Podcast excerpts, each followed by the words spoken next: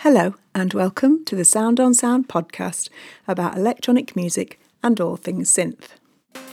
I'm Caro C, and in this episode, we're talking to Electric Indigo, a DJ, composer, and musician based in Vienna who has performed in 45 countries across Europe, Asia, and the Americas.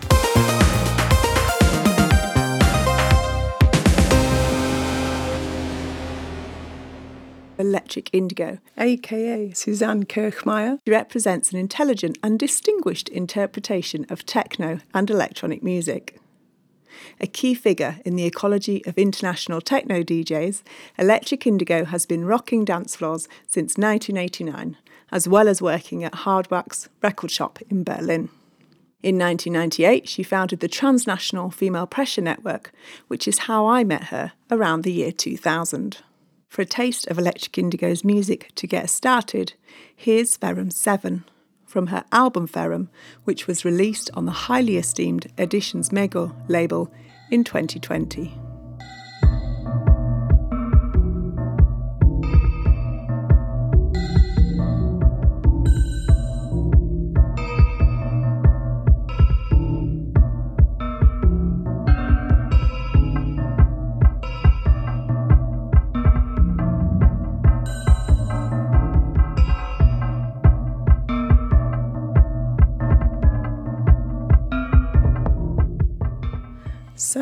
Electric Indigo, very excited to have you on the Sound on Sound podcast today. Thank you so much, Caro. I'm super happy to be here. Thank you for the invitation.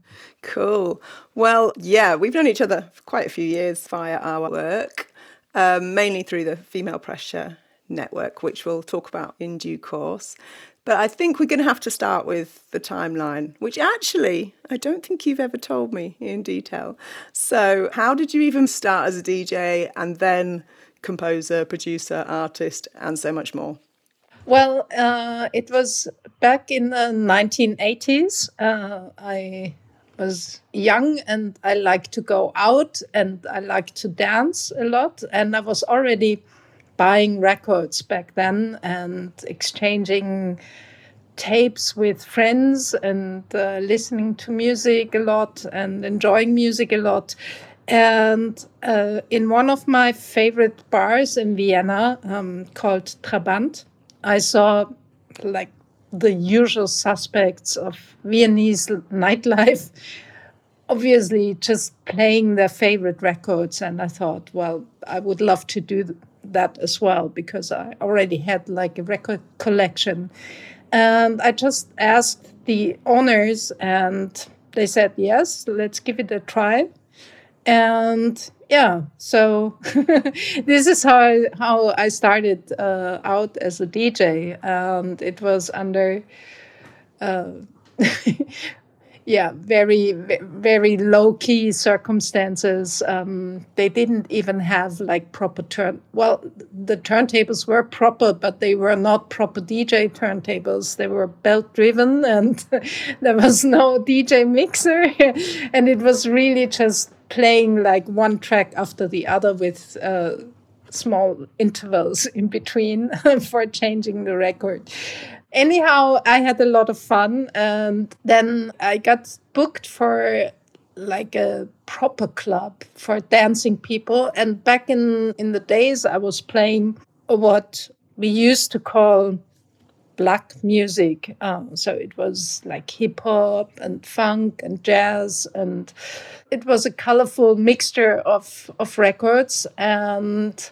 leading me to somehow a dead end because at some point I was DJing for for a year or so. I I got a little bit fed up with playing only old records from the 70s and um, or mostly old records from the 70s and the hip hop records that came out in 1990 I did not like them as much as the uh, the older old school stuff before.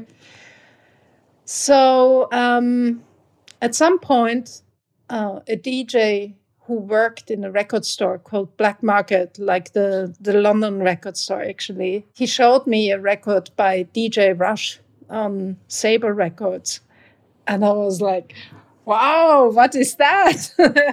Never heard something like this before. And to me, it felt like the essence of what I liked in in dance music before or in music I I loved to dance to before and that was like funk and bass and drums and uh, yeah shortly after I, I I also came across through the same person, DJ Gebel was his his artist name, an early underground resistance record, and then it was like completely clear because I was already a fan of Public Enemy, for example, and and there was for me there was a strong relation between between that kind of hip hop and early underground resistance records.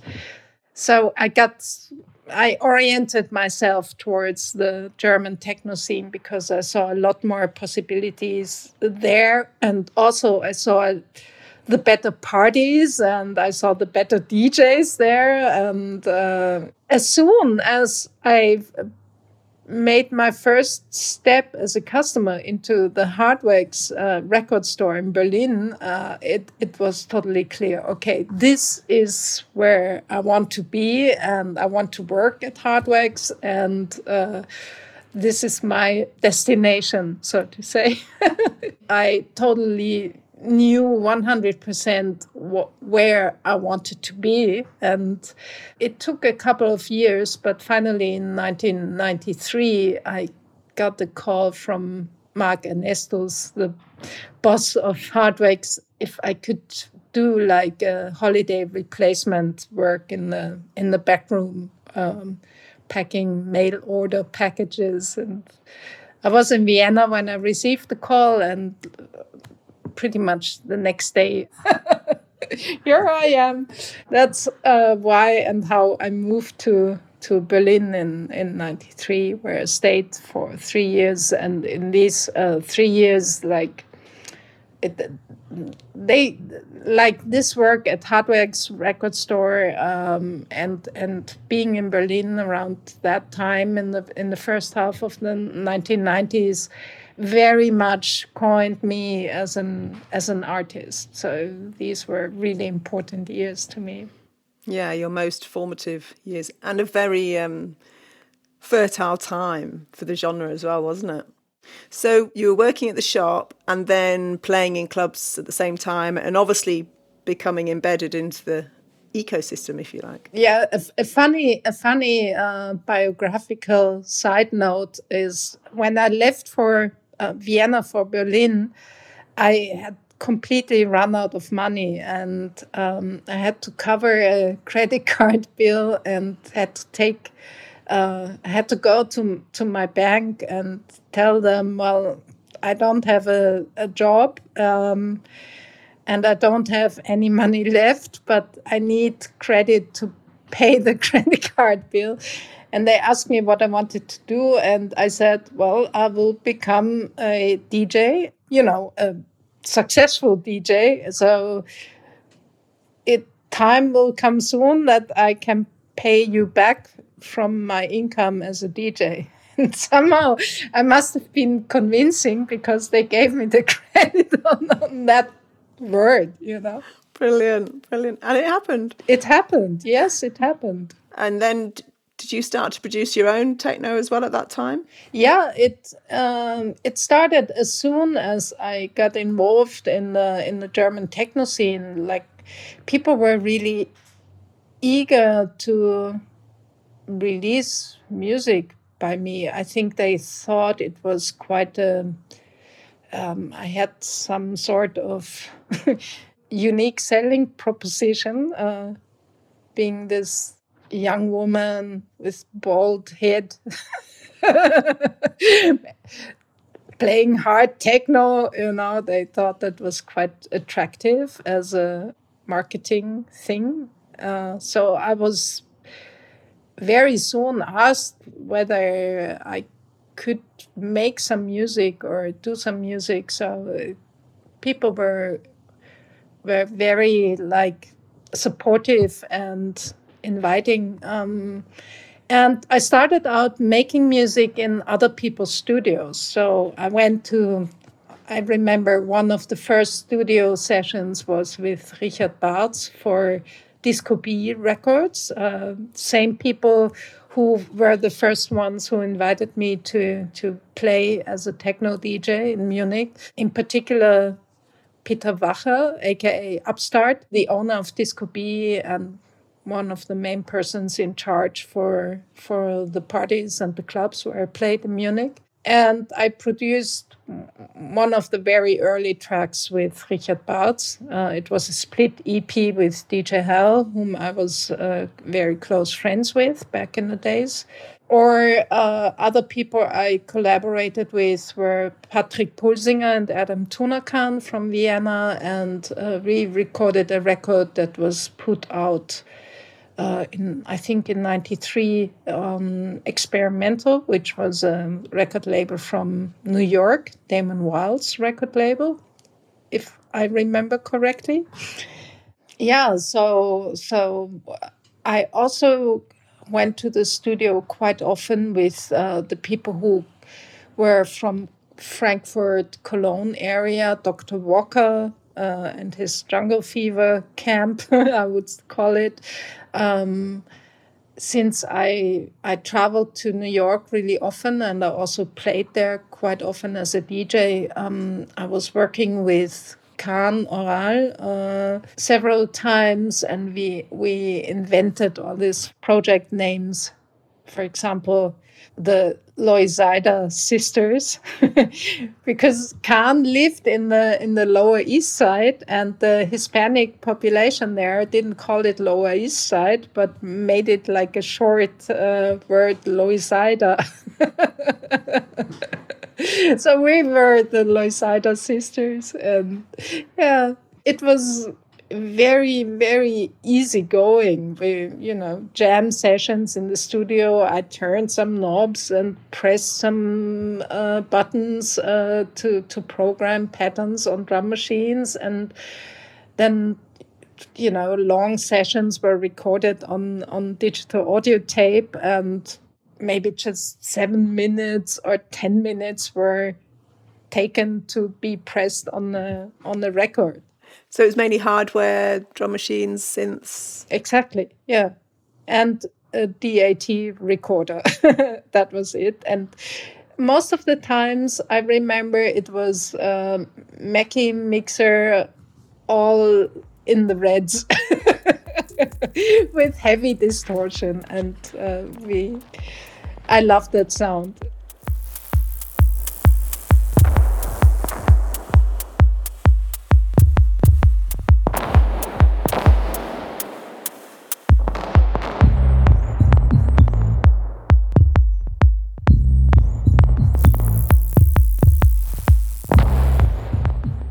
And then I think it was the late 90s when you founded Female Pressure. Could you tell us what that is and why you felt there was a need for it? Um, well, touring as a DJ, and, and I did travel a lot and I did play like se- several gigs every every weekend. Um, I encountered so many comments about my gender and me being a DJ and people being astonished or uttering these uh, backhanded compliments on the quotation marks like, oh, you're really good for a woman. and uh, I noticed that every female colleague of mine has experienced uh, similar reactions. Um, that was one side. The other side was that I was regularly asked about other female DJs or women who are um, active as artists in electronic music and club culture. So I got a bit uh, annoyed by the fact that almost every time I played out, I had to name other DJs, uh, my female colleagues. Um, and you must imagine it's like 3 a.m. and I'm shortly before a DJ set and trying to concentrate, or just like after it and and a little bit exhausted and happy and want to party or whatever. And it's late and it's 110 dB, and it's really not the ideal circumstances for deep conversations uh, and and exact conversations. And oftentimes, I woke up the next day, and uh, and you know, when you reflect on conversations you had the night before, you think of something that did not come into your mind like when it was necessary and i was like how could i forget i don't know Monika Kruse when they asked me about other other women in the business anyhow i felt the need to systematize my answers and i wanted to be able to refer to a knowledge resource uh, that people can access relatively independently from time and space. At the same time, in the second half of the 90s, it became totally obvious that the internet is going to be like a, a, very important medium. And I thought, oh, it would be ideal to have an online database uh, of course, it took me a while to, to realize this initial idea. When Female Pressure first went online, it was just a simple HTML list because I did not know any people who could program a database, an online database. But still, that's how it started. And since then, a lot has changed. But nevertheless, since the beginning, for example, I wanted to include visual artists because I think club culture and electronic music is really like very connected to to people who make graphic design or who who make video art that is being played in in clubs or for music videos etc so from the beginning it was not only djs actually it was also not only women or let's say biological women. So there was not as explicit as it is now and not certainly not as reflected as it is now but for me female pressure was never about the biological sex it was uh, more about the gender or it was only about the gender the reason why I did it is because people did not know about other women or hardly knew about other women. But nowadays it has become a network of almost 2,900 people from 85 countries. Most of the people, like three quarters, live in Europe. And the next biggest part is I think about 17% of the people live in in the USA and in Canada. Uh, we are not only DJs, I already mentioned that, and music producers, but now we also include other people who are important for the infrastructure or for, for the whole scene, uh, like booking agents or ju- some journalists or uh, researchers. And oftentimes, members of the network actually have several professions. They are DJs, but they are also researchers, for example. Uh, and this is reflected in the database. What else is important?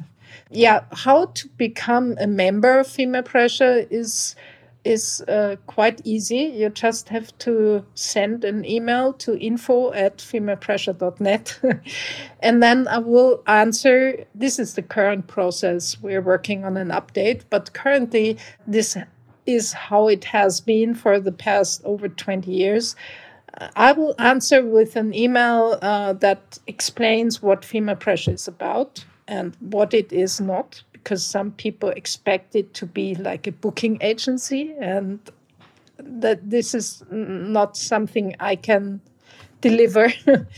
it also includes a couple of questions that I need to be able to create the entry in the database. I create the entry in the database and I send a member a login info. So theoretically, the whole database could be up to date, but as a matter of fact, everyone, including myself, often forgets about updating uh, the entry.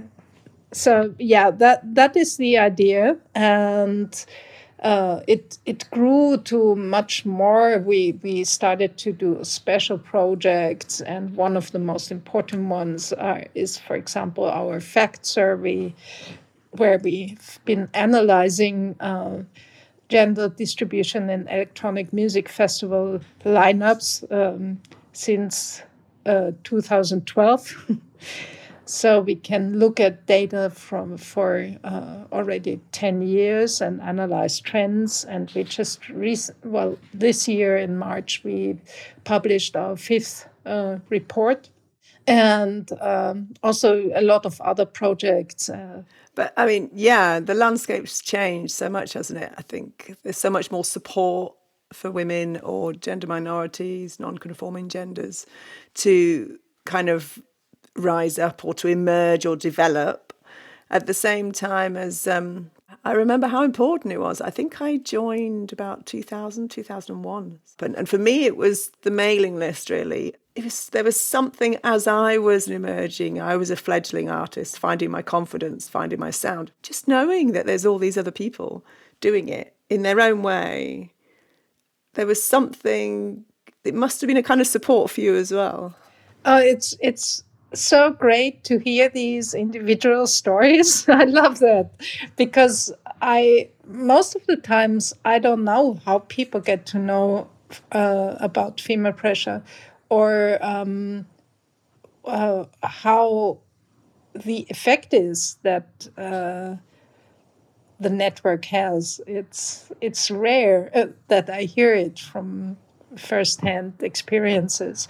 Um, and you mentioned the the mailing list, and I forgot to mention that because I think it's our most important tool. It's uh, for internal communication, and often it's only like. Um, news about artists that post like ah i have a new record out or new mixes online but uh, on the it happens also that we discuss things and mm.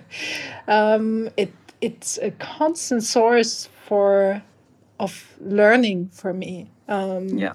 yeah and i also would love to mention that female pressure over the um, more than two decades has become intersectional in, in the approach of feminism that we do. So we have a very strong uh, anti-racist aspect now to to our network, and I think that's really important, um, as well as uh, trans inclusiveness and it's not always easy, of course, uh, and because there are so many people with different backgrounds and in different stages of their development. Seeing that we, we include people from 85 countries, um, there is a huge language barrier, of course. Not everyone is confident in talking about uh, delicate subjects in English mm-hmm. because mm-hmm. not everyone's mother tongue is English. Uh, so mm-hmm. yeah, there are challenges, but I think we we navigate quite well. Yeah, and I think you realise there's real diversity. We've had discussions about topless DJs. We've had discussions about uh, loads of different things, but it's really interesting to see all the different views as well. Indeed, yeah. Am I right in thinking that you've gravitated more towards experimental listening music rather than making music for the dance floor these days? Um, I'd definitely say so, but I would even state that um, as it happened often in, in my career and in my life that I circumstantially uh, had some some turns in my career or turns in my attention or activities. And i was invited for example the, for the first time to play live. I was invited for a festival called here i am uh, in vienna. And the curator of the program she put me together with a improvisation, experimental avant garde uh, violinist called Mia Zabelka. And that was the first time to play live, and it was not for the dance floor, but it was in an improv avant-garde kind of context. So only in the in the past few years, I have the feeling that the two strands of my musical activity is one being like the club DJ and the other one being making weird music are coming closer together both ways. So in in my DJ sets, I change the techniques. I don't play with vinyl anymore, but I love to play with uh, CDJs, and I prepare my my tracks on the on the flash drive and I'm really a huge fan of, of these machines. Uh, so I I'm able now to add really quite experimental or noisy stuff at times in my dance floor DJ sets with these like new uh, possibilities that opened up to me through the modern CDJs.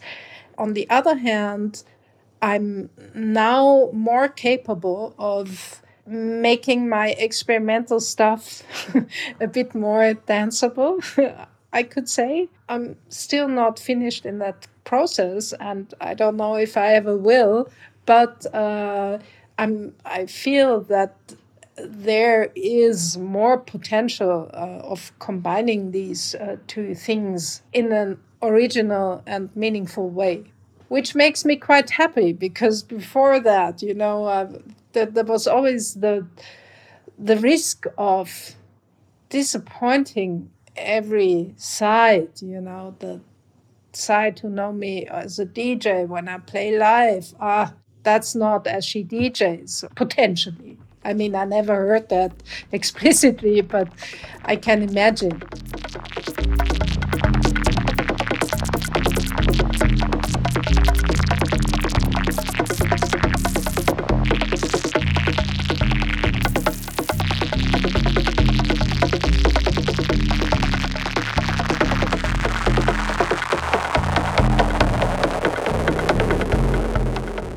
So, tell us about what your some of your current projects are. I know that you've was saying you've gone more modular.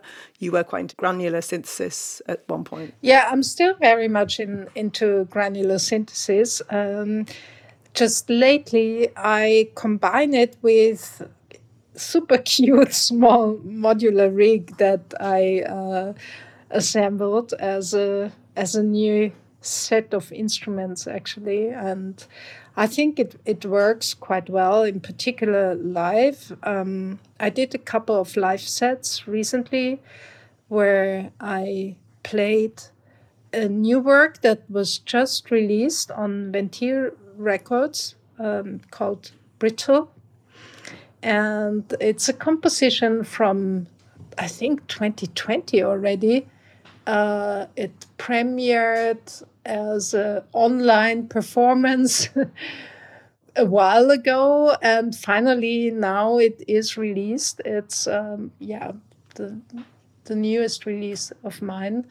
It's a 30 minutes composition and it has four parts and it's quite experimental sound explorations. And I played Brittle live uh, in an extended version where I combine it with a few modules. Uh, and it's surprising how well it works together and how much fun I have playing that live because I go back to to improvise when I play live. And that reminds me of the old days when I first used to play live with my old gear, uh, where you cannot save, or mostly cannot save any presets. and you have to either remember or write it down. But now it's a lot more refined. And I think from the reactions I get, um, I think it's also quite original. That's a great thing to get as a feedback that even if some people are maybe a bit startled because they cannot put it in easily in a category. Um, it's it's a great feedback for me to have because that raises my artistic value in my own eyes. and is that all linked to Ableton? Yes, actually, I I use uh, I use Ableton Live as a big mixing tool then, and I have parts of my sounds coming still made with granular synthesis from Ableton, and I have some live inputs and outputs uh, connecting it with uh, with the modular, and I also mix a little bit on the modular itself, but just for the internal sounds from the rig. Yeah, just recently added another cable so that I can use one of the modular effects, the Imitor Versio from Noise Engineering, uh, uh, as an as an external effect. It goes back and forth, and uh, to c- connect uh, Ableton with the modular and to sync it or to, to make it play when I want it to play. I also use the CV tool um, pack that there is so I can send triggers and modulations some, sometimes uh, to my modular. It's fun. I love it. and in terms of multi-channel work, I remember you telling me that you'd won a prize in Austria, which meant you could buy yourself a very nice, I think, Genelec multi-channel setup. So tell me more about how you're working with that medium. Yeah, I've been uh, creating multi-channel pieces for quite some while, um, mostly without hearing what I was imagining because I did not have the speaker setup at home in my studio. And I, I won the Kunstpreis Musik, uh, which is like a, the second highest art award that the Republic of Austria has to give away. and that came in the middle of the pandemic in 2020. Uh, uh, yeah, that was, of course, super uplifting to get it. And I bought uh, I bought uh, six small Genelecs in addition to my two bigger Genelecs and stands, so I can I can actually have like a eight channel surround setup at home, which is great. And I use that to uh, spatialize uh, Ferrum. And since then, yeah, it's quite absurd. Uh, Brittle, the new piece that just came out on Ventil Records, originally was supposed to be premiered at uh, the University Arts University in Graz, Austria, where they have a dome with uh, a extensive multi-channel setup. But due to the pandemic, that plan got cancelled, and it was clear it's going to be an online premiere, streaming premiere. So I did not even compose it for multi-channel. I find it quite difficult to adapt a stereo piece to multi-channel. It often does not really make sense apart from it can be nice to add some effects for example to have like two PitchLoop89 effects and uh, route one to the front channels and the other one to the back channels and they are similar but not the same. So you have some some trippy delay effects uh, immersive delay effects. That can be really nice. Uh, but other than that, I think it's a completely different thing to compose something for multi channel or for stereo.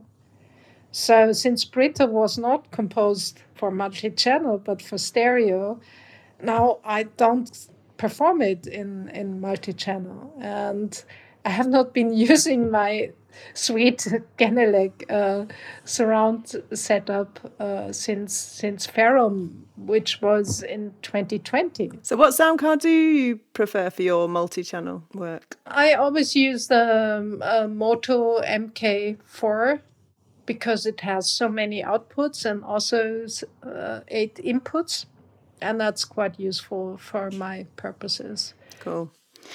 I wonder if we can finish with a bit of information about any projects at the moment that you're excited about? Any kind of future directions that you're looking forward to? Yes, yes, definitely. Um, I think I partly already mentioned like how much I'm enjoying uh, to play with my really small modular rig. Tell us what you got. Let me have a look. I have uh, a lot of fun with the Ultra Random Analog by um, SSF, if I'm not mistaken.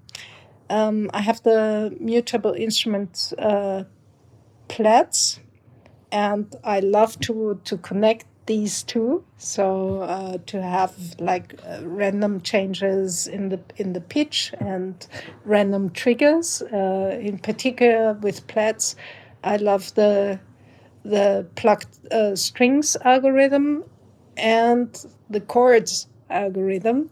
This is really nice.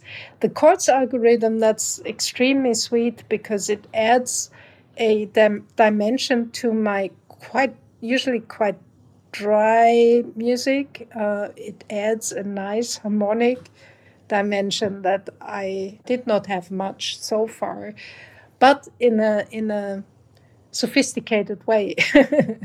so it's not the usual arpeggio up and down uh, melodic thing, uh, but it's different. And I love to play with that. Um, then I have my favorite uh, dual filter, the Korgasmatron. I already mentioned the Imitor Versio delay, and I also love to route just the the noises uh, from the ultra random analog into the delay and play around with that. Then I have uh, the famous uh, Basimilus Iteritas Alter from noise engineering as well, a Doepfer Wasp filter, nice uh, double uh, dual uh, VCA that I can also use as a sort of submixer. I have a Submix 6, which is very useful for playing live because I can route both the, the dry signal and the signal into the Imitor Versio. And then I have a Quadrax filter as well. And a, a couple of multiples.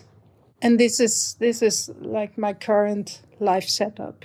And I got a very interesting request from a very sympathetic label if I wanted to make a new album. And since I lost my my last label, Editions Mego, because unfortunately almost a year ago, Peter Rehberg suddenly died. Oh, so the label won't continue. Well, they will continue to to uh, sell the back catalog, and they did the releases that were already in the pipeline but they won't do any new releases.